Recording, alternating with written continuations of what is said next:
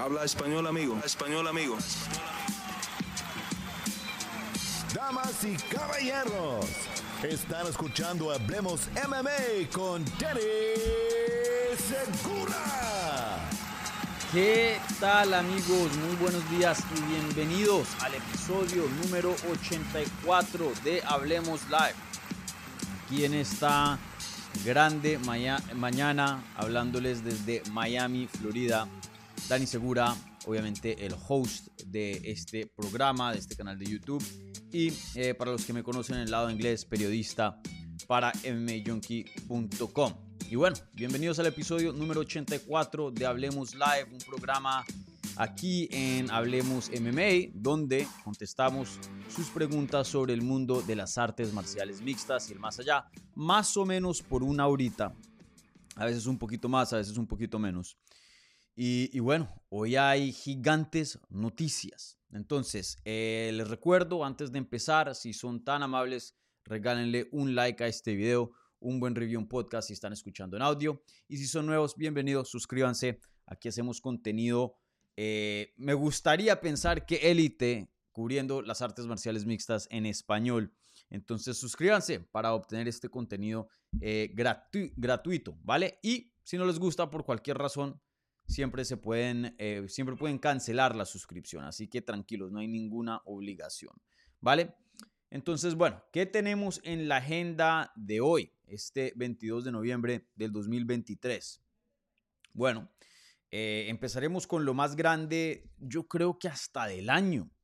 Em, unas noticias enormes, enormes, enormes. Yo creo que es mucho más grande que el cambio que hace UFC de USADA Drug International Sport eh, esta noticia pueda que sea un landmark, como sería en inglés, eh, pueda que sea un punto histórico y en años veamos este día como un gran cambio, para bien o para mal, no, no sabremos, en la industria de las artes marciales mixtas. ¿Y de qué estoy hablando? Pues de que PFL ha comprado a Bellator, la compañía que por muchos años, por recientes años, se ha considerado la número dos y le ha dado batalla, o batalla entre comillas, a UFC. UFC siempre ha mantenido la posición de número uno y, por mucho y, bien confiado y bien tranquilo. Pero si veíamos a una alternativa a UFC, se llamaba Bellator. Y hoy día PFL que ha estado eh, gastando mucho, mucho dinero, invirtiendo mucho en su compañía, porque es una compañía relativamente nueva en los últimos cinco años. Em, e, esta compañía ha comprado Bellator y ahora van a mezclar ambos rosters, ambos talentos y, tienen planes muy grandes para el 2024. Entonces estaremos hablando de, eso, igualmente algunos comentarios que em, eh, tuvo Don Davis en una entrevista con Ariel Helwani el, lunes. Entonces, eh, información muy, muy importante. Pueda que esto cambie la industria, no, no lo sé, eh, pero que tiene potencial para algo grande, claro que sí. Entonces, Hablaremos de, todos los detalles de ese eh, trato, de esa compra, de esa adquisición por parte de PFL. Y, bueno, yo creo que mm, gran parte de este programa será acerca de eso, ¿vale? Y bueno, si es que hay tiempo y ojalá que sí lo haya y pueda agilizar las cosas por acá. También estaremos hablando de Brendan Allen, que tuvo una victoria sobre Paul Craig este sábado pasado en UFC Vegas 82 y parece ser un nuevo jugador, un nuevo contendiente ahí en las 185 libras hablaremos de su potencial, de su victoria y qué es lo que le puede seguir. Nadie me preguntó acerca de Michael Morales que peleó antes de Brandon Allen y que consiguió una victoria. El ecuatoriano sigue invicto, pero si ustedes quieren, recuerden, aquí yo entrego las llaves. Ustedes son los que manejan esta nave de Hablemos Live y son encargados de traer el contenido. Yo solo reacciono a sus preguntas. Eh, si quieren, podemos hablar de él. Eh, si no, chance, eh, después de hablar de Brandon Allen, yo quiero sí dar un, comentario, ya que no di una reacción al evento. ¿Vale?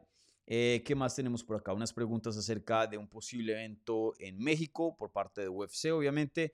se han escuchado rumores, el mercado está de pronto no tan alto como el año, bueno, como más temprano en este año, cuando teníamos eh, tres campeones, o, México tenía tres campeones con una posibilidad de un cuarto.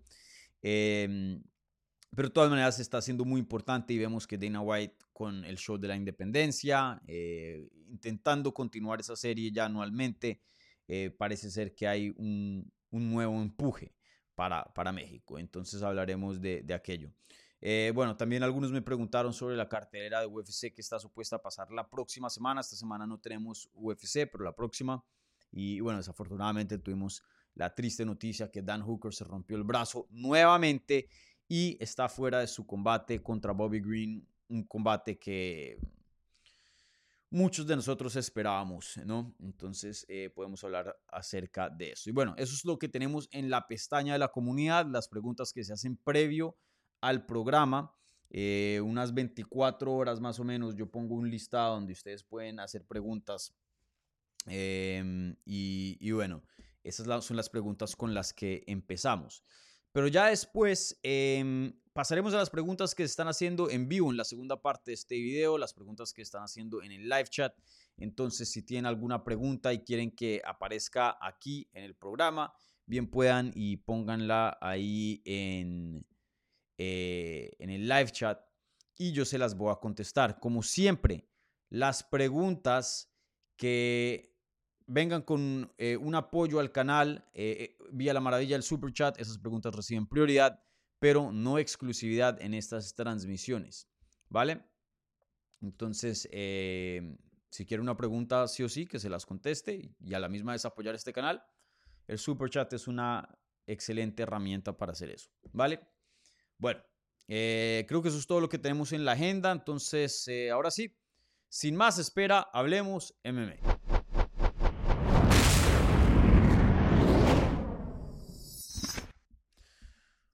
Bueno, bueno, gente, aquí con mi cafecito. Me encantaría encontrarme un sponsor de, de café. Algo. Si alguien conoce a alguien, o si ustedes mismos tienen alguna compañía de café o algo así, café bueno, ¿no?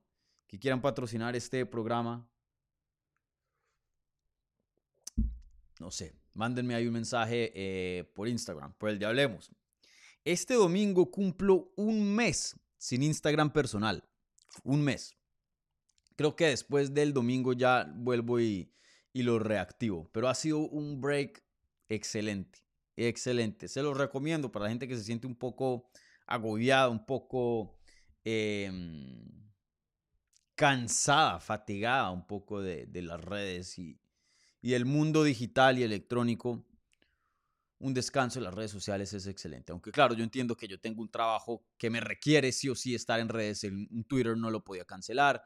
Eh, y sí o sí me tocaba tener Instagram, no personal, pero para la compañía, ya que yo posteo cosas en la página de, de MMA Junkie, igualmente eh, en la de aquí el programa de Hablemos MMA. Entonces, es algo que no me puedo escapar, pero sí puedo a veces minimizarlo y ya vi que mi screen time bajó como un 15%, que es bastante. Eh, lo voy a hacer. Excelente, es excelente. Te los recomiendo. Pero bueno, suficiente de eso. Empecemos con lo más grande, eh, probablemente el, desarrollo más grande del 2023, pienso yo. Eh, hablamos de USADA y eso fue bastante grande, pero yo creo que, y de pronto mi memoria está un poquito eh, mala en esta mañana, que todavía estoy como en, apenas en, segunda y apenas mi, primera taza de, de café, pero creo que de lo que puedo así acordarme lo mejor posible esta es la noticia más grande del 2023. Esta noticia eh, pueda que sea un marcador de, una nueva era. Eh, se siente así, eh, sin duda es una nueva era, de hecho me corrijo, pero qué tanta consecuencia, qué tanta...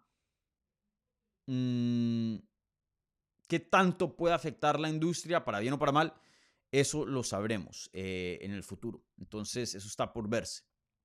Entonces, bueno, hablemos de, de eso. Entonces, em, la primera pregunta viene de Rodrigo Segovia y dice lo siguiente. Buen día Dani, saludos desde Paraguay. ¿Crees que la compra de Velator de parte de PFL va a cambiar la forma de hacer las cosas de parte de UFC?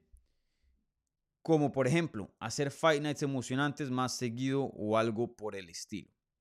Bueno, antes de, contestar esa pregunta específica, eh, entremos el tema de, qué fue lo que sucedió. Me hubiera encantado hacer un video reaccionando y, detallando exactamente todo lo que implica esta compra en el canal, porque creo que sí se merece su propio video, pero gente, tengo las manos amarradas, no tengo el tiempo. No tengo el tiempo para hacer ese, e, ese tipo de cosas. Em, por eso su inversión acá es, es importante. Mientras más recursos tengamos acá, más suscriptores, más vistas, eso pueda que habrá oportunidades eh, para, para poder hacer más contenido acá. Entonces, eh, bueno, en fin. Noticia gigante, el lunes eh, Don Davis, que es fundador de PFL, postea en sus cuentas personales, en sus redes, em, que PFL ha comprado Velator y que ya es oficial. Luego ya después sacaron un comunicado a la prensa, ahí lo tengo en mi email y, leeremos unas partes claves de ese comunicado, obviamente en inglés. Y luego tuvo una entrevista con Ariel Helwani en persona ahí en Nueva York en los estudios de Vox Media, en MMA Fighting, estudios eh, los cuales yo trabajaba antes, hace unos años atrás, era mi oficina. Eh, y bueno, em, ahí él creo que nos dio aún más detalles sobre el trato. La verdad que ese comunicado que mandaron a la prensa fue muy, pero muy confuso. Siempre lo llenan con las palabras más confusas del mundo. No sé si en un intento de, de, sonar o poder eh, eh, percibirse más inteligente o sofisticados, no sé. Lo mejor es lo más simple. Eso fue lo que me enseñaron en, en la universidad, estudiando eh, pues la, mi carrera como periodista, a veces uno quiere usar ciertas palabras y tener un, lenguaje y, un vocabulario muy extenso y complicado, porque eso significa, no sé, más entendimiento de la lengua o algo así, pero no. Lo mejor es lo más simple, hablar en, términos simples. Y bueno, un, eh, probablemente el, comunicado de prensa más confuso que he leído en mi vida, pero ya luego Don Davis, hablando con Ariel Hewani, nos dio eh, bastante información. Entonces, entremos a hablar primero, a mí, aquí, a mí que me gusta hacer las cosas bien ordenadas, empecemos hablando de la noticia en sí y luego ya los detalles que trae esa noticia, ¿vale? Entonces, ¿cuál es la noticia? PFL ha comprado Velator finalmente. Eh, esto empezó más o menos en enero, las negociaciones, y ya terminan, casi duraron un año, ya terminan eh, a finales de noviembre, oficialmente.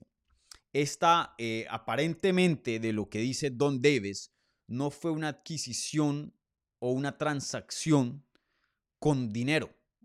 Muchos nos preguntábamos cuánto puede costar Bellator. Sabemos que UFC en el 2016 se vendió por 4 billones de dólares. Eh, obviamente Bellator no está a esas alturas, es un producto que iba en bajada también. Eh, pero de todas maneras Bellator sigue siendo Bellator, un producto reconocido con muy buenos peleadores. Entonces, ¿cuánto posiblemente puede costar Velator? Denme un segundo.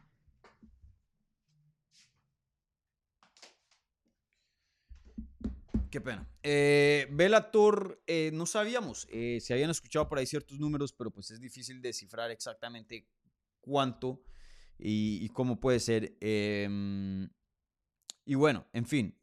Parece ser que aquí no hubo transacción de dinero. Lo que pasó fue que vendieron, Paramount vendió a Velator eh, y en cambio, tomaron acciones, tomaron un porcentaje pequeño de la nueva compañía, que es DPFL, ¿no? Entonces, eh, aquí como la, la apuesta, y, discúlpenme que esto es muy importante, denme un segundo.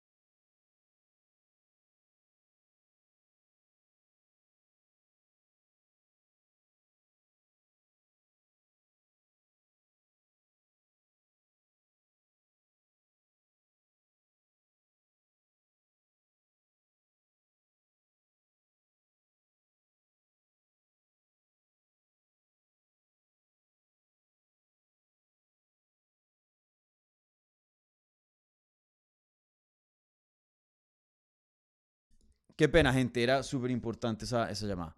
Eh, bueno, ¿dónde estaba? Em, y para el audio voy a, voy a editar esto. No, no van a tener el gap de, de, sonido. Qué pena, mis disculpas.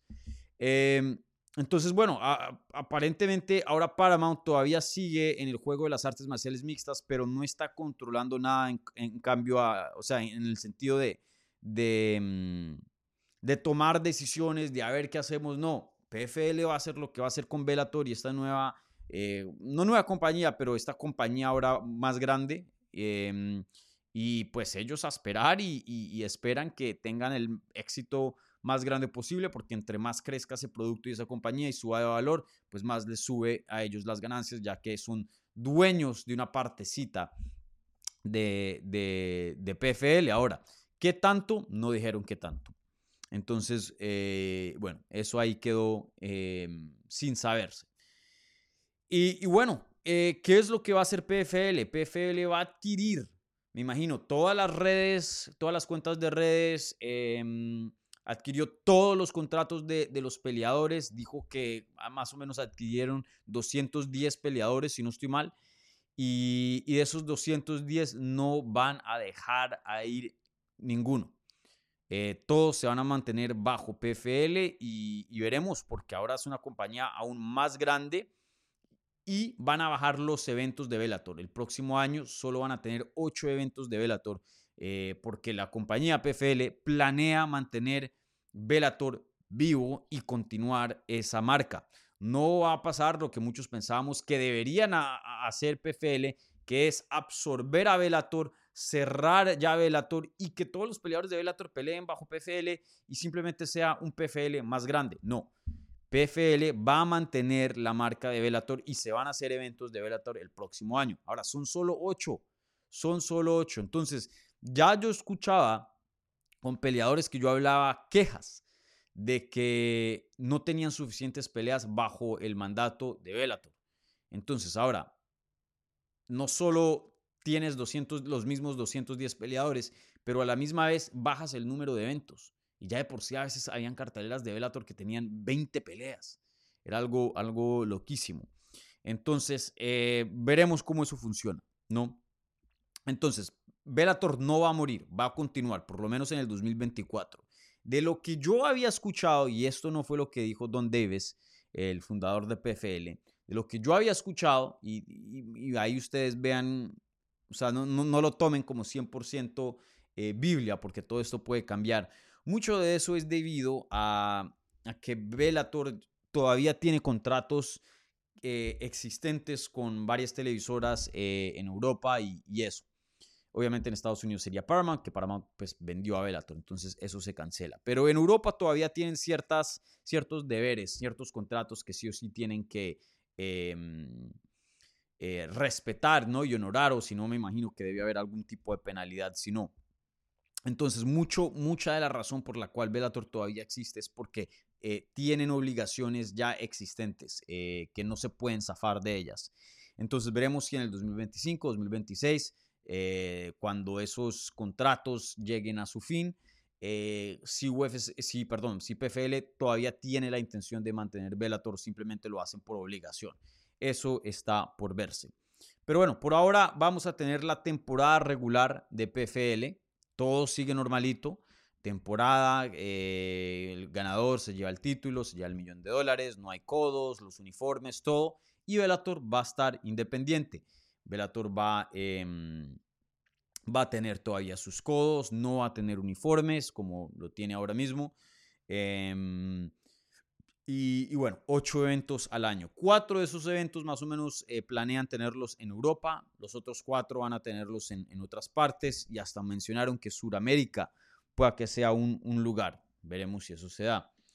Em, y también los empleados de Velator, no todos van a pasar, me imagino, a PFL, pero les están dando la opción que los que quieren trabajar bajo PFL, ya que pues se van a necesitar más empleados ahora con una organización más grande, eh, esos, em, em, e, e, esa gente puede pasar y, trabajar para PFL, incluyendo a Scott Coker, que era el presidente de Bellator, y Mike Cogan. Les están dando la opción que bajo el mandato de PFL puedan trabajar y encargarse de Bellator. No sé si eso sea una formalidad o verdaderamente algo que, les que esté en la mesa y les estén ofreciendo. Em, entonces, ¿qué es lo que va a pasar? PFL y Bellator ahora, por más de que sean dos eh, marcas distintas, dos, marcas que van a tener separadas, van a compartir peleadores. Entonces, muchos de los peleadores que veremos en eh, Bellator o que están hoy día en Bellator fácilmente pueden terminar compitiendo en las temporadas de, de PFL. Y van a haber dos pay-per-views al año de PFL. Muchos peleadores de los que están considerados hoy día Bellator eh, se podrán ver en, en esos pay-per-views. Entonces creo que lo más obvio es que podremos ver una pelea entre Chris Cyborg y ahora eh, Kayla Harrison.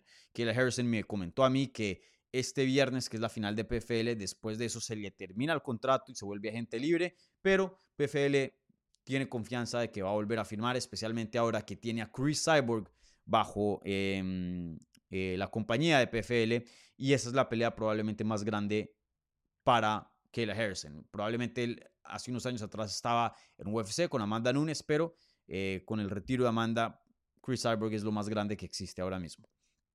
Em, entonces, chances que sí se mantenga ahí eh, Kayla Harrison, veremos. Y, bueno, entonces, ocho eventos de Bellator eh, anuales. La temporada de PFL sigue normalita. Le van a añadir dos pay-per-views de PFL anuales.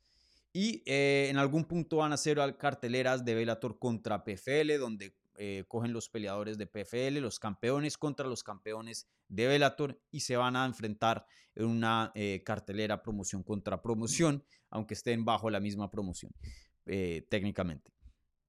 Y, bueno, eso es otro, otro dato importante. los campeones de Bellator se mantienen campeones de Bellator. y me imagino que pues teniendo dos eventos al año, pues no es lo ideal. A algunos peleadores les gustaría pelear tres veces, pero dos es más o menos el promedio, lo cual los campeones defienden un cinturón. Entonces, todos los campeones que hoy día ven en Bellator se van a mantener campeones, a menos que decidan competir, me imagino, en la temporada y pues no estén compitiendo en, los eventos de Bellator y, algo ahí van a tener que descifrar y quitarles el cinturón, no sé. Eh, pero el campeonato de Bellator sigue en circulación. Ahora, hay un problemita que en PFL, en las temporadas de PFL, 185 libras no existe. También no existe 135. Son las dos categorías que PFL no tiene actualmente. Entonces, muchos nos preguntamos, ¿cuál es el futuro de Johnny Eblem? Ahora, ¿cuál es el futuro de Pachi Mix, que el fin de semana pasado se coronó campeón derrotando a, Sergio Pettis? Eh, pues van a tener sus cinturones. Eh, si quieren subirse una categoría de más, me imagino, y competir en PFL, habrán conversaciones, pero ellos se mantienen como campeones y esas divisiones se van, a, van, a, mantener en juego en, estas, em, en estos ocho eventos que PFL va a hacer de Velator anualmente. Y en cada evento de Velator se van a hacer dos peleas de título, evento estelar y evento coestelar. Entonces, cada evento de Velator tendrá dos peleas de título. Bueno, eh, ¿qué más en cuanto a información? Eh, creo que eso es prácticamente todo. Eh, ahora hablemos de los comentarios de, Don Davis. Don Davis está 100% confiado y 100% seguro de que esto ha preocupado mucho a Dana White y por eso en recientes meses hemos visto a Dana White ya públicamente dirigirse a PFL y a PFL y hablar de PFL, algo que no hacía en años previos. Eh, no sé si estoy 100% eh, de acuerdo con eso. Creo que Dana White sin duda está atento de lo que está sucediendo en la industria y, viendo qué está pasando. Eh, pero así PFL tenga el éxito más grande posible con este nuevo roster, pienso que le puede dar competencia a UFC, puede que le puede quitar algo de, de posesión de la industria, pero UFC va a ser el número uno, eh, sí, va a seguir siendo el número uno y, eso va a quedar bien claro. Creo que por muchos años, va, se va a necesitar varios años de, para que eso cambie. Em, y aún así va a estar jodido.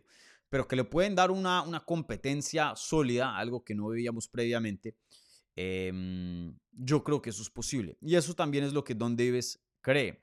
Y aquí es donde creo que Don Davis y yo estamos de acuerdo y me parece comentarios muy medidos de parte de Don Davis. Él dijo, nuestro roster hoy día puede competir con UFC. Tenemos 30% de los 25 mejores peleadores del mundo y UFC también. No estoy muy de acuerdo con esa estadística. Él eh, dice que esa estadística viene de Five Metrics, que es independiente. Five Metrics, yo ni siquiera nunca he visto esa página. Se los pongo así. Em, y bueno, en fin. Em, y donde si menciona en cuanto al top 5, UFC tiene la mayoría de los top 5, nosotros no. Y en eso sí estoy de acuerdo. Puede que el roster hoy día le compita un poco a UFC. No está igual, en mi opinión, para nada igual. Eh, pero yo creo que le puede competir en ciertas ocasiones. Pero en cuanto al top 5, si UFC dice, ok, pongamos nuestra mejor cartelera posible contra la mejor cartelera posible de PFL, UFC va a atropellar a PFL.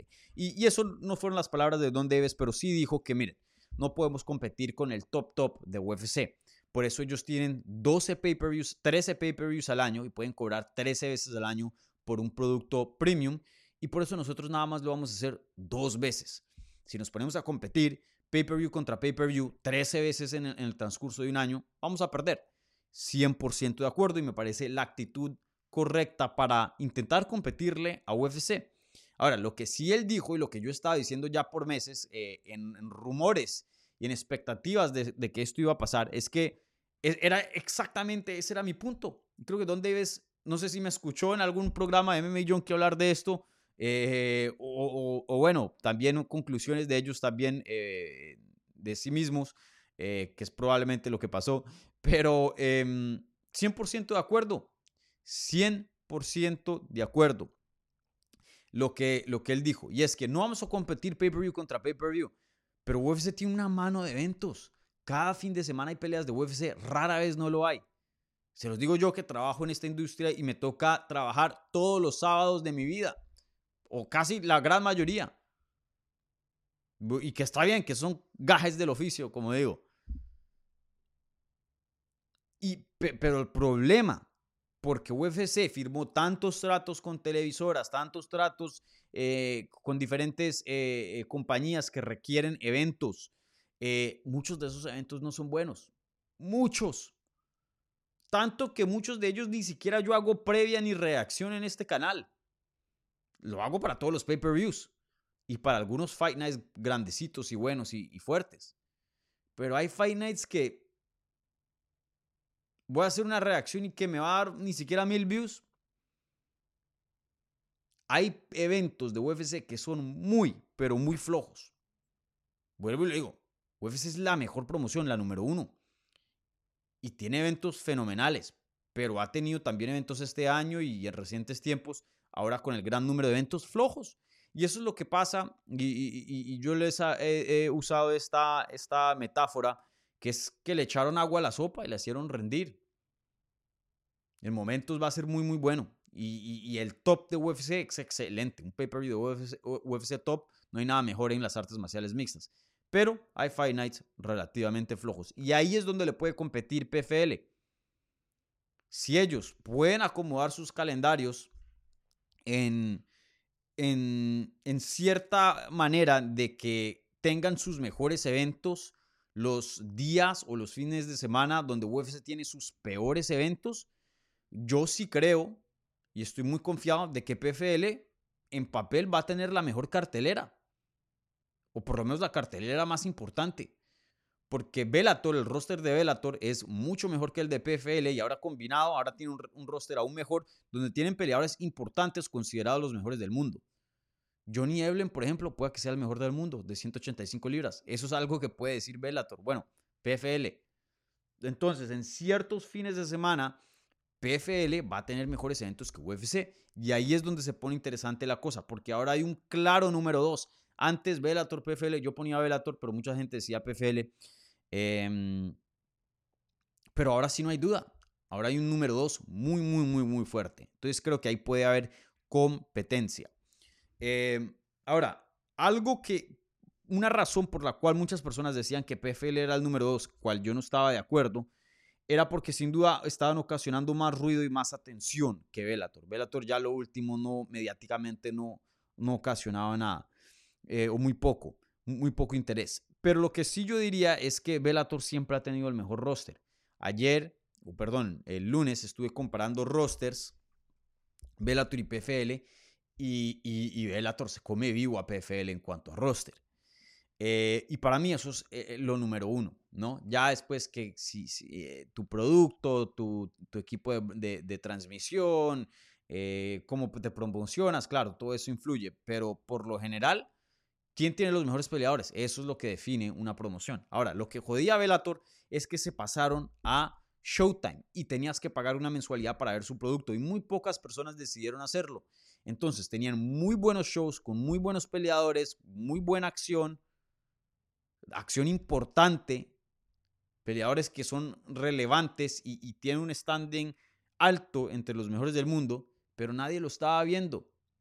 Ahora, lo que sí es muy bueno PFL es en los medios. PFL con un roster no muy bueno ha hecho un excelente trabajo de promocionarse y de dejarse saber que existen, algo que Bellator no pudo hacer. Y mucho de eso también eh, es debido a que PFL eh, tiene contrato con ESPN y se encuentra en ESPN 2 aquí en Estados Unidos o ESPN Plus, que es el mismo lugar donde encuentras a UFC.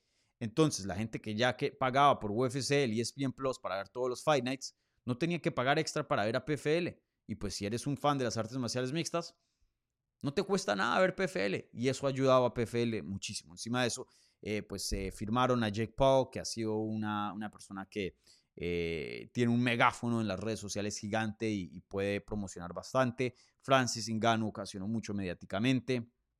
Eh, y bueno, han hecho un eh, excelente trabajo promocionándose y han invertido mucho en, en lo que es marketing. Entonces, ahora con el roster de Velator y el poder de marketing y de promocionar de PFL,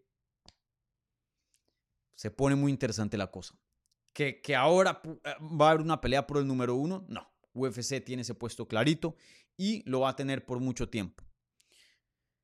Pero que ahora hay una alternativa o pueda que haya una alternativa. Veremos qué tipo de peleas hace PFL y, cómo se van a comportar y también en dónde se va a encontrar Bellator, porque Bellator ya deja de existir en Paramount y todavía no nos dijeron en qué televisora va a quedar, cómo lo podremos ver. Eso también va a ser muy importante. Pero, pero si, si es relativamente asequible y gratis, porque gratis creo que es lo clave, y hacen las peleas que queremos ver, muchos de los fines de semana donde vas a tener que escoger entre Bellator o PFL, pueda que termines escogiendo Bellator. Perdón, o PFL eh, en vez de UFC. Comparado a esos shows del Apex que son muy malos. Bueno, no muy malos, regulares. Entonces, muy, muy, pero muy interesantes. Eh, pueda que aquí haya un cambio en la industria y, ya tengamos a, un, A y un B más, un A más y un B más, eh, productos muy, muy, muy, muy buenos. Eh, y, donde veamos que en el transcurso de un año UFC gana la mayoría, pero una que otra, o varias, perdón, em, gane PFL en vez de una que otra durante el año. Veremos qué es lo que pasa.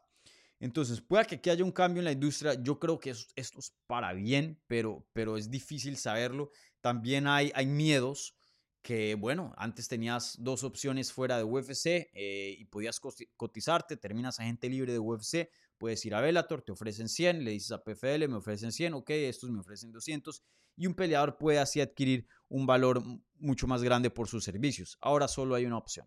Eso y One, pero One lejísimos, ¿no? En la porra. Y parece que las finanzas de One no están muy buenas si no han visto los, los últimos reportes. Eh, entonces, menos opciones generalmente es malo. También, si PFL no se juega las cartas bien y votan mucho dinero y no consiguen más inversión porque ellos no generan dinero, también hay un chance de que esa compañía termine intentando hacer mucho y en un par de años se vaya al hueco, terminen cerrando, terminen vendiendo y nos quedamos sin número 2, sin número 3. Y ahí sí eso sería terrible, fatal para la industria de las artes marciales mixtas, donde los peleadores no tengan una segunda o tercera opción después de UFC.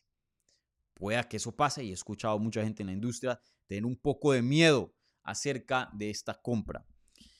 Muy, muy interesante. Claro que también eso es una opción, eh, pero veremos qué es lo que pasa. Estamos en tiempos muy, muy interesantes. Nunca jamás había pasado esto.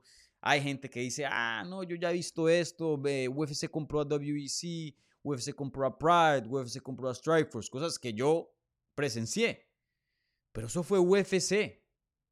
Nunca jamás hemos visto un número 2 comprar al número 3 o viceversa, el 3 comprar al 2, dependiendo de cómo vean a PFL y, a Bellator. Eh, y los dos juntarse para pelearle al más grande. Nunca jamás hemos visto eso. Entonces, tiempos muy, muy interesantes. Veremos eh, qué arroja esto. Eh, yo obviamente quiero el éxito más grande para PFL. quiero que les vaya bien porque es bueno para los peleadores, es bueno para nosotros, los periodistas y también para los fanáticos porque esto va a despertar una llama en UFC.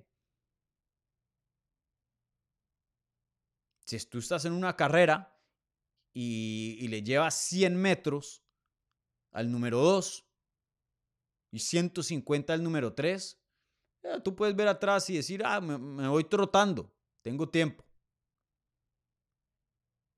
Pero ahora, si está a 20 o a 25, no puedes trotar tanto. Y vas a tener que mantenerle ojo a ver qué pasa ahí con, con, el de atrás. Eso es lo que está pasando ahora mismo. Y eso, en teoría, pueda que obliga a decir, bueno, metámosle. Y le van a invertir más dinero, más paga a los peleadores para adquirir mejor talento, tener mejor shows. Y si PFL va a tener una, una noche, un mejor evento que ellos, pues bueno, a ver cómo nos, eh, a ver qué, qué nos inventamos para echarle más carnecita al evento y, no dejar que tengan un, mejor evento que nosotros en un dado cualquier fin de semana. Entonces, eh, idealmente, competencia es lo que lleva a la mejoría. Competencia es saludable. Eh, no es muy diferente cuando hay un delantero muy bueno y, ya está viejito y le traen al, al delantero joven y que promete bastante para que compita en la titularidad y los dos tienen que esforzarse. Si no hay compitiendo para la misma posición, entonces de pronto no puede ir al entrenamiento un día o no entrenar tan duro. La competencia es buena, la competencia empuja que, a que crezcan eh, los que están compitiendo. Entonces yo creo que esto sí es bueno para la industria, pero claro, viene con sus riesgos, viene con sus miedos y, pues solo sabremos si esto va a ser bueno o no ya en unos años, ¿no? Entonces, eh, sin duda momentos muy, pero muy interesantes. Bueno, me alargué aquí un montón, pero gente, em, esta, esta noticia es, es de lo más grande. Entonces teníamos que dedicarle bastante tiempo. Y aún así hay, hay varias cositas que podría seguir hablando, pero ya quiero también hablar de otros topics y no hacer este programa exclusivamente a, a la venta de, de Velato, ¿vale? Em, y se me olvidó mencionarlo al comienzo, pero les recuerdo, tenemos una pregunta de la transmisión, una pregunta del episodio, eh, como solemos, solemos hacer, pero se me olvida relativamente eh, a menudo eh, mencionar esta pregunta al comienzo. Y la pregunta era la siguiente, ¿consumían el producto de Bellator MMA?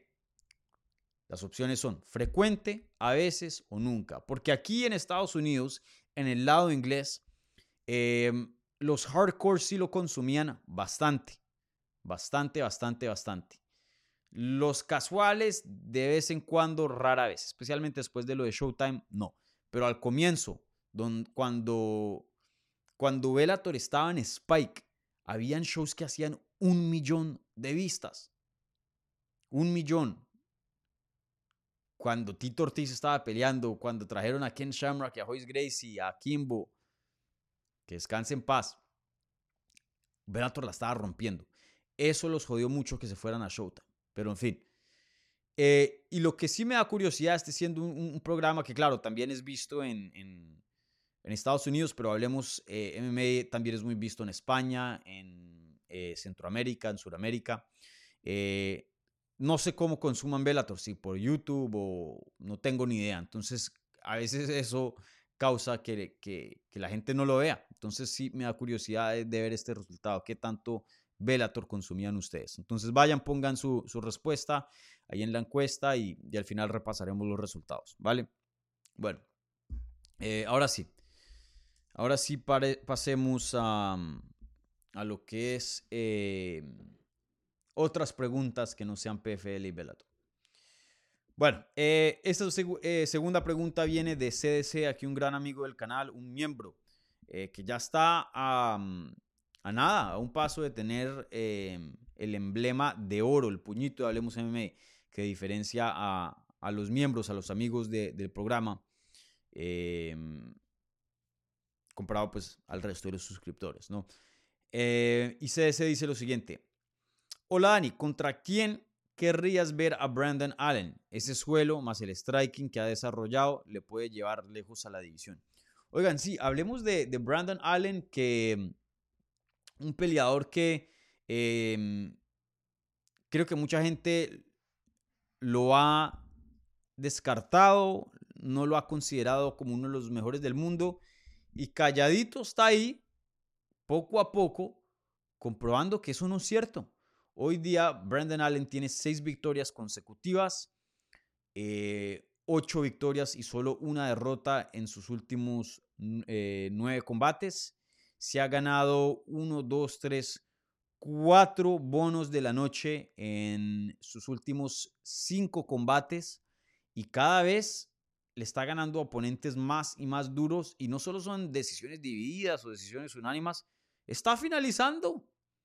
Finalizó a Paul Craig, ahora en UFC Vegas 82, antes de eso había finalizado a Blindado, Bruno Silva, algo que Poatán no pudo hacer, que llegó a ser campeón de 185, ahora campeón de 205. Eh, finalizó a André Muniz y le dio la primera derrota vía sumisión a, Muniz y él es un cinta negra.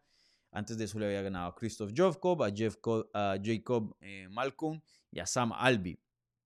Eh, no voy a decir que esta es la mejor racha del mundo, no. Tampoco no es una racha que se merece una pelea de título.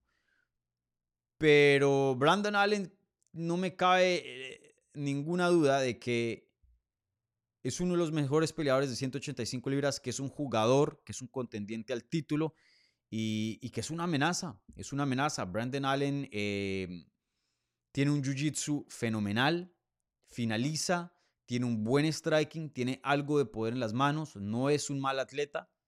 Ahora, no es un Joel Romero, pero mal atleta no es. Y pelea muy inteligente. Toma muy buenas decisiones. Vayan y vean las peleas de Brandon Allen y díganme un grave error que hizo. Uy, hizo esto y debió haber hecho esto, lo otro. Uy, mm, desperdició esta oportunidad. No. Brandon Allen apenas con 27 años de edad pelea como todo un veterano. Toma excelentes decisiones en el combate y tiene habilidades élites. Entonces, para mí Brandon Allen se merece un ex campeón ahora mismo o, alguien en el top 5 o cerca al top 5. Entonces, estoy, hablando de un Marvin Vettori, de un Jared Cannonier, de un Robert Whittaker, eh, hasta de un Hamza Shimaev, no me molestaría. Eh, es el tipo de peleas que ahora mismo creo que Brandon Allen se merece y espero que UFC se las dé, porque la verdad que es un muy buen peleador y un peleador que eh, está entre los mejores 10 del mundo, sin, ninguna duda, y pueda que esté entre los mejores 5. No, lo, no tendremos prueba hasta que pues, pelee con alguien del top top y ya nos dirá si, si, si pertenece ahí o no. Pero, pero pinta que sí. Entonces toca probar a ver si es verdad. Y solo se puede hacer dándole una pelea grande. Entonces eh, veremos qué es lo que sigue para, para Brandon Allen. Eh, va a ser muy, pero muy interesante. Pero, pero para mí un peleador muy bueno que se merece su respeto y se merece una pelea grande. Eh, y creo que es el futuro de la división. Hay muchos nombres ya 32, 33, 34, que por muchos años estaban retando por el título. Estoy hablando de los que mencioné hace unos minutos. En dos o tres años todos esos peleadores se van a retirar. Y Brandon Allen con 27, ya en ese entonces estaría entrando a sus 30. Em, él va a ser el futuro de la división. Él junto a Hamzat, junto a ¿Quién más está ahí joven? Bo Nicol, eh, Dricos Duplessis, em, no sé qué tan viejos Sean Strickland, pero estos nuevos nombres que, estamos escuchando más en recientes tiempos van a ser el futuro de la división. Y los Adazaña, los Vettori, los Cannonier, los Whitaker, esos en el transcurso de, dos o tres años ya los veremos eh, retirarse. Entonces, sin duda para mí, el eh, Brandon Allen es muy, muy bueno y, va a ser parte del futuro de, esta división. Va a ser parte del futuro de la división. Eh, en cuanto a la pregunta específica de contra quién querrías ver a Brandon Allen, veamos a los rankings rápidamente. A ver, em, a mí me encantaría ver una pelea contra Hamza. Me parece que Hamza debería hacer un poco más de trabajo en, 185 antes de que le dé una pelea de título. Si le gana Brandon Allen, creo que le podría llegar esa oportunidad. Eh, la de Hamzat me gusta muchísimo. Paulo Costa, no sé cómo esté de su hombro, si está 100% recuperado, pero esa puede que sea una pelea también muy buena. Marvin Vettori me parece un oponente excelente, eh, un top 5, ex retador de título dos veces, creo, ¿cierto? Ya ni me acuerdo. Eh, o bueno, por lo menos una vez. la de Marvin Vettori me gusta mucho, creo que esa tiene bastante sentido. Marvin Vettori contra Brandon Allen es una pelea que me gustaría ver. Eh, y, si Brandon Allen gana esa, dependiendo cómo esté la edición, pueda que rete por el título, pueda que em, necesite una más, pero sin duda está a una o dos, pienso yo. Eh, tres ya sería bastante. Yo creo que lo más probable es que esté a dos. Entonces, no sé, que pelee contra un, Pablo Costa, después un, Marvin Vettori o viceversa, no sé. Pero, pero sí, muy interesante ahora lo, para, para Brandon Allen cómo va a surgir su, carrera. Bueno, em, ¿qué más tenemos por acá? Eh, Luis Simosa dice Machado Garry. Machado Garry es 170, no, no, no 85. Bueno, eh, ¿qué otras preguntas tenemos por acá antes de pasar a las preguntas en vivo? Bueno, em, Alan Valencia dice, saludos Dani. Si la UFC llega a venir a México en febrero, ¿a qué mexicanos te gustaría ver en la cartelera estelar? Eh, buena pregunta. Pues eh, sí, yo he escuchado rumores de que UFC va a ir a México en febrero. Eh, originalmente, antes de que Alex Grasso peleara contra, contra Valentina Shevchenko noche UFC, yo había escuchado que si Alexa Grasso ganaba, que lo más probable es que defendiera su título en febrero en México. Eh, empató. Hay una trilogía pendiente. Eh, hay una trilogía pendiente. Sigue con el título, que es importante. Pero Alexa y Valentina tuvieron lesiones en sus, manos. No, sé este, no, no, tengo ni idea cómo esté la recuperación de ambas peleadoras. Febrero está aquí a la vuelta. ¿no? Ya, ya ahorita en unos días va a ser diciembre eh, y tendrán que anunciar esa pelea relativamente pronto, porque no, no puedes anunciar un combate con un mes de anticipación, especialmente uno de campeonato. Entonces no sé qué tan... No sé qué tan probable sea que Alexa defienda título en México en febrero. Entonces, idealmente me gustaría ver un campeonato ahí. Entonces yo diría que Alexa contra Shevchenko 3 en México. Pero si no, creo que eh, el segundo mejor candidato, y creo que esta es una opción B excelente, sería una pelea de Brandon Moreno. Y no necesariamente tiene que ser por título. O de Jair Rodríguez, uno de los dos. Pero me gustaría más Brandon Moreno, eh, ya que no lo hemos visto en un, tiempito, después de que perdió su cinturón. Brandon Moreno contra cualquier contendiente top de, de 125. Creo que Manuel Cap ya tiene pelea, entonces de pronto no él, pero Déjenme ver qué nombres hay interesantes. De pronto un Brandon Moreno a Mira Albasi. De pronto un Brandon Moreno. Bueno, esa sería la única que tiene sentido. Em, Brandon Moreno, Alex Pérez, no sé. Eh, Kai Cara France, eh, creo que Brandon le ganó muy convincente. Yo creo que la de Amir Albasi sería la, más, la, que más tiene sentido. Brandon Moreno al, Amir Albasi para encabezar ese evento. O un Jair Rodríguez contra un Brian Ortega o, un Calvin Cater, un Giga Chitkasi, esas peleas también tendrían bastante interés. Y, bueno, en cuanto al resto de la cartelera, no sé, a Yasmín Jauregui, que no, la hemos visto en un tiempito, a Lupi Godínez, me encantaría verla, eh, Loco Torres, eh, lo que tiene UFC son, son nombres, Raúl Rosas, em,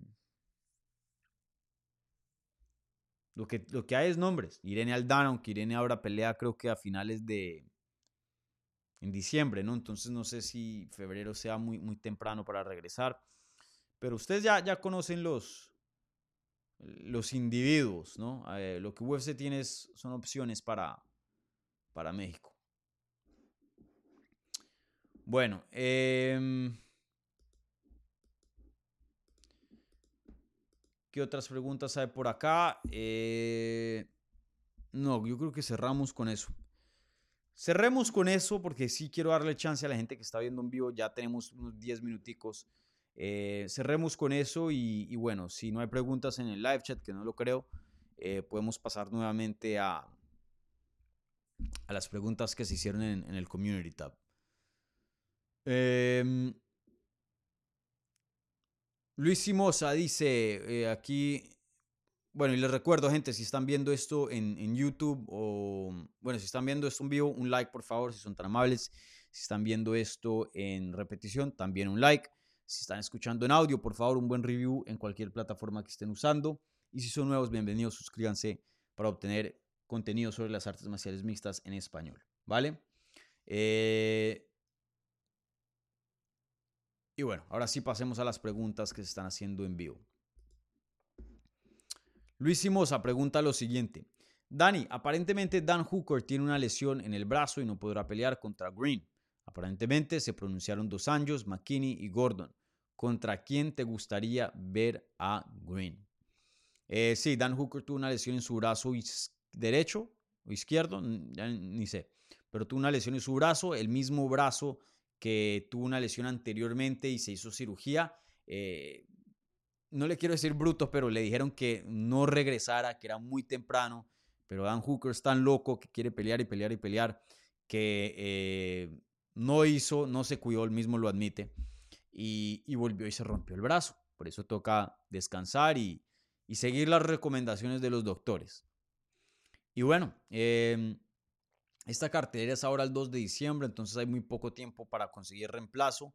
UFC, de lo que tengo entendido, está queriendo encontrar un reemplazo y va a intentar mantener a Bobby Green en la cartelera. Y como mencionó Luis Simosa, varios nombres, por, lo menos en redes públicamente, ya levantaron la mano para pedir esta pelea. ¿Quién sabe eh, qué nombres em, también levantaron la mano ya detrás de las escenas? Pero de los más públicos fueron los que mencionó Luis Simosa, Dos Anjos, McKinney y Gordon. Gordon sería una revancha, no me molestaría verla. Em, dos años sería una pelea, fácilmente la pelea más grande, Green y Dos años. Mm, pero para mí la pelea que más me gustaría es la de McKinney. Yo sé que la de, la de Gordon todavía hay algo ahí que resolver. El resultado fue inconcluso ya que hubo un cabezazo eh, y terminó en un no contest. Eh, pero no, no sé si tenga tanto interés por esa pelea. La de Dos Anjos es una pelea grande mediáticamente. Dos Anjos es un ex campeón. Eh, si le gana Bobby Green a Dos Anjos, de pronto sería hasta la mejor victoria de su carrera. Em, pero Dos Anjos usa mucha, mucha lucha y creo que más o menos podemos ver cómo este combate puede terminar.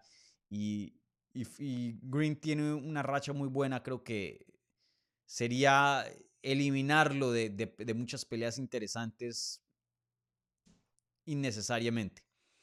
La de McKinney es interesante porque creo que es una pelea ganable para Bobby Green. Es una pelea súper emocionante. McKinney finaliza brutalmente y también Bobby Green. Y, y, McKinney finaliza o lo finalizan. Entonces sería una pelea a muerte. Eh, si yo hiciera apuestas, yo apostaría, apostaría que esa pelea no va a decisión, que termina en una finalización. Y, y sí, una pelea fenomenal. A mí me encantaría esa. McKinney contra Bobby Green me parece una, una gran pelea. Entonces yo, yo me iría en lo personal con, con ese combate. Pero sí, muy desafortunado que Dan Hooker queda fuera. Eh, para mí, respeto mucho a Arman Sarukian, respeto mucho a, a, venido Dariush, pero... mm, Y es una pelea fenomenal. Pero la de Dan Hooker contra Bobby Green, para mí era la mejor pelea de esa cartelera. Una pelea fenomenal. Y Luis Simosa dice, eh, saludos desde Caracas, Venezuela. Saludos.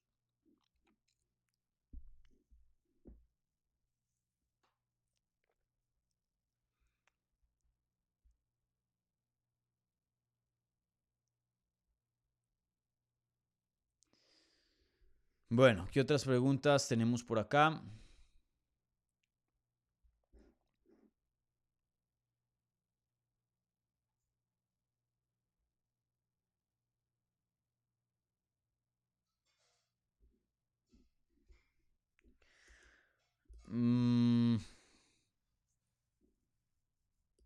Juan Espino regresa para UFC España, Last Dance. Sería fenomenal si Juan Espino puede, eh, si está en buena salud y si UFC regresa a España, sería una excelente pelea para regresar. Y eso que yo no soy muy a favor que los peleadores regresen a pelear. Eh, no soy muy a favor de eso. Ya cuando se retiren. Pero creo que esta sería una, una ocasión especial. Me encantaría entrevistar a, a Juan. Yo, yo lo entrevistaba con frecuencia y, después no sé qué pasó, pero perdimos la comunicación. Eh, pero si por alguna razón Juan Espino está escuchando eso, por favor, Juan, contéstame. Le voy a mandar un mensaje. Se lo voy a mandar, voy a a hacer una nota aquí, Juan Espino. A ver si lo entrevisto. Otra vez. Aquí lo teníamos a cada rato. Eh, cuando empecé este proyecto, hablemos em, MMA. Incluso antes de que Hablemos MMA existiera, yo lo entrevistaba cada rato para hacer notas en inglés. Eh, y un tipazo, siempre Juan me dio mucho, mucho respeto, me dio su tiempo y, y bueno, quería hacer una entrevista con él para, para lo de su retiro y no se pudo y, y bueno, no sé. Eh, voy a ver si, si, si lo traigo por aquí en el canal. Pero sí, eh, creo que esa sería una, una excelente forma de regresar y cerrar carrera, un retiro en España. Y ojalá con una pelea ganable también, no, no es que le nace una pelea súper complicada. Y, bueno, Juan Espino tiene nivel, ¿no?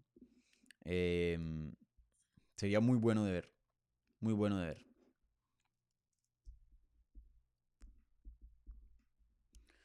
Bueno, eh,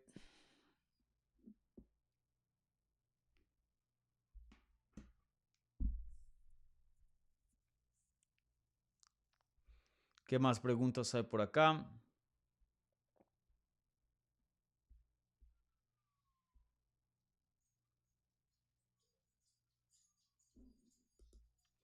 Lorenzo Escartín. Hola Dani, ¿cómo crees que influiría, influirá, perdón, la compra en la calidad general de las artes marciales? Eh, yo creo que en teoría debería ser positivo. Ahora, si PFL es un desastre financieramente y no consigue, eh, em, no consigue eh, inversionistas y se va a la mierda, pues jode todo. Jode todo, literalmente.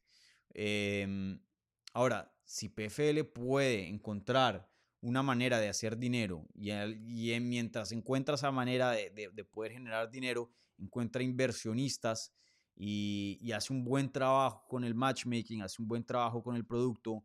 eh, a mí idealmente me encantaría verlo todo bajo PFL. Eso de PFL y Bellator la misma vez me parece confuso. Em, yo pienso que, que, que obligaría a UFC a intentar hacer mejor carteleras. Y UFC intentando, UFC haciendo lo mejor posible, no hay nadie que le gana. Y, y- y, o sea, la- las carteleras de UFC que veíamos pre-pandemia, brutal. Pero luego incrementaron el número de eventos para generar más dinero, cobrar más y, y la calidad.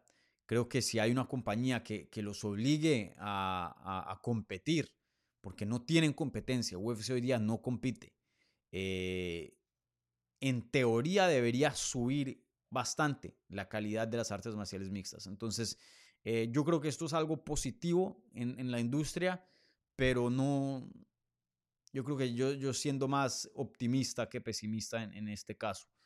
Eh, porque sí hay un buen caso y hay, y hay cosas para decir, miren, aquí deberíamos estar es alarmados. Eh, entonces, veremos. He hablado con un par de managers acerca del asunto y, y sin duda por, por lo menos en cuanto a los peleadores, muchos están tristes de que, de que esto haya pasado, porque van a haber menos opciones. Y, y esto jode a los peleadores que hagan más dinero y pues así es como cotizan los managers, entonces menos dinero para ellos también. Entonces, generalmente opciones, más opciones es lo mejor, pero, pero también creo que, en mi opinión, y claro, yo no estoy yo no soy un manager, entonces no gano dinero acerca de esto, un peleador intentando buscar una casa para mi carrera, pero, pero sí creo que una mezcla entre PFL y Bellator puede ser muy, muy interesante si la trabajan bien para darle competencia a UFC. Puede que siga siendo el número dos, pero que competencia le dé, algo que jamás hemos visto, creo que eso es posible. Creo que eso es posible porque ya van a tener un roster muy bueno, muy bueno. Bueno, voy a ver si contesto una más y ya luego pasamos a, a la pregunta del episodio. Eh,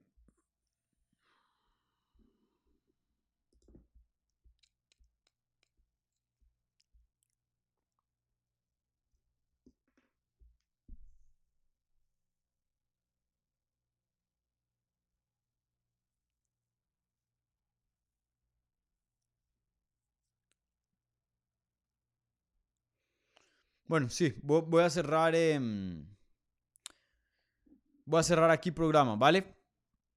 Pero bueno, rápidamente ya llegamos a la hora. Entonces eh, voy a terminar aquí la encuesta.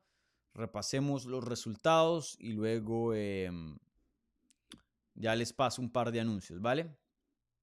Entonces, la pregunta de la transmisión era la siguiente.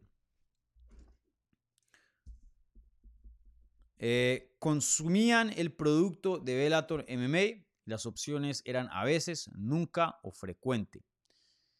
Eh, frecuente, tan solo el 13% de ustedes, que no me sorprende.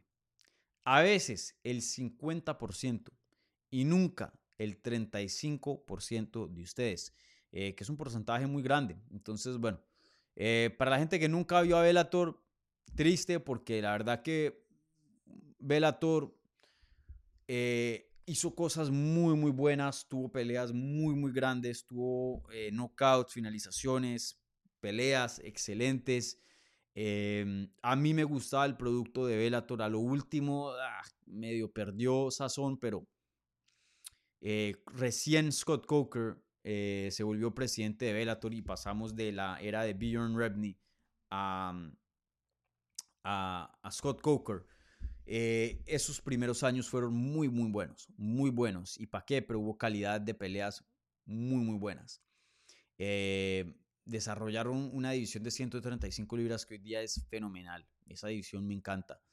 Em, sí, tuvieron excelentes momentos. Gegor Musasi después de UFC pudo tener una, una carrera larga y buena eh, bajo, bajo bajo Bellator. Y bueno, esos Grand Prix que hicieron, uno que otro también fue bueno. Eh, Bellator nos dio a Michael Chandler, Bellator nos dio a Eddie Álvarez, a los hermanos Pitbull, eh, Johnny Eblem, em, a muchos, nos dio a muchos. Eh, entonces, bueno, triste de ver a Bellator irse, pero, pero bueno, así son las cosas, el cambio es constante, el cambio nunca cambia.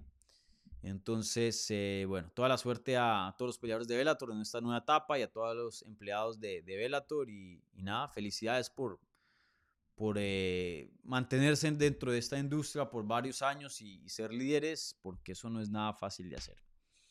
Y bueno, eh, muy interesante sin duda lo que vaya a pasar ahora con PFL y Bellator y, y el tipo de peleas que nos darán.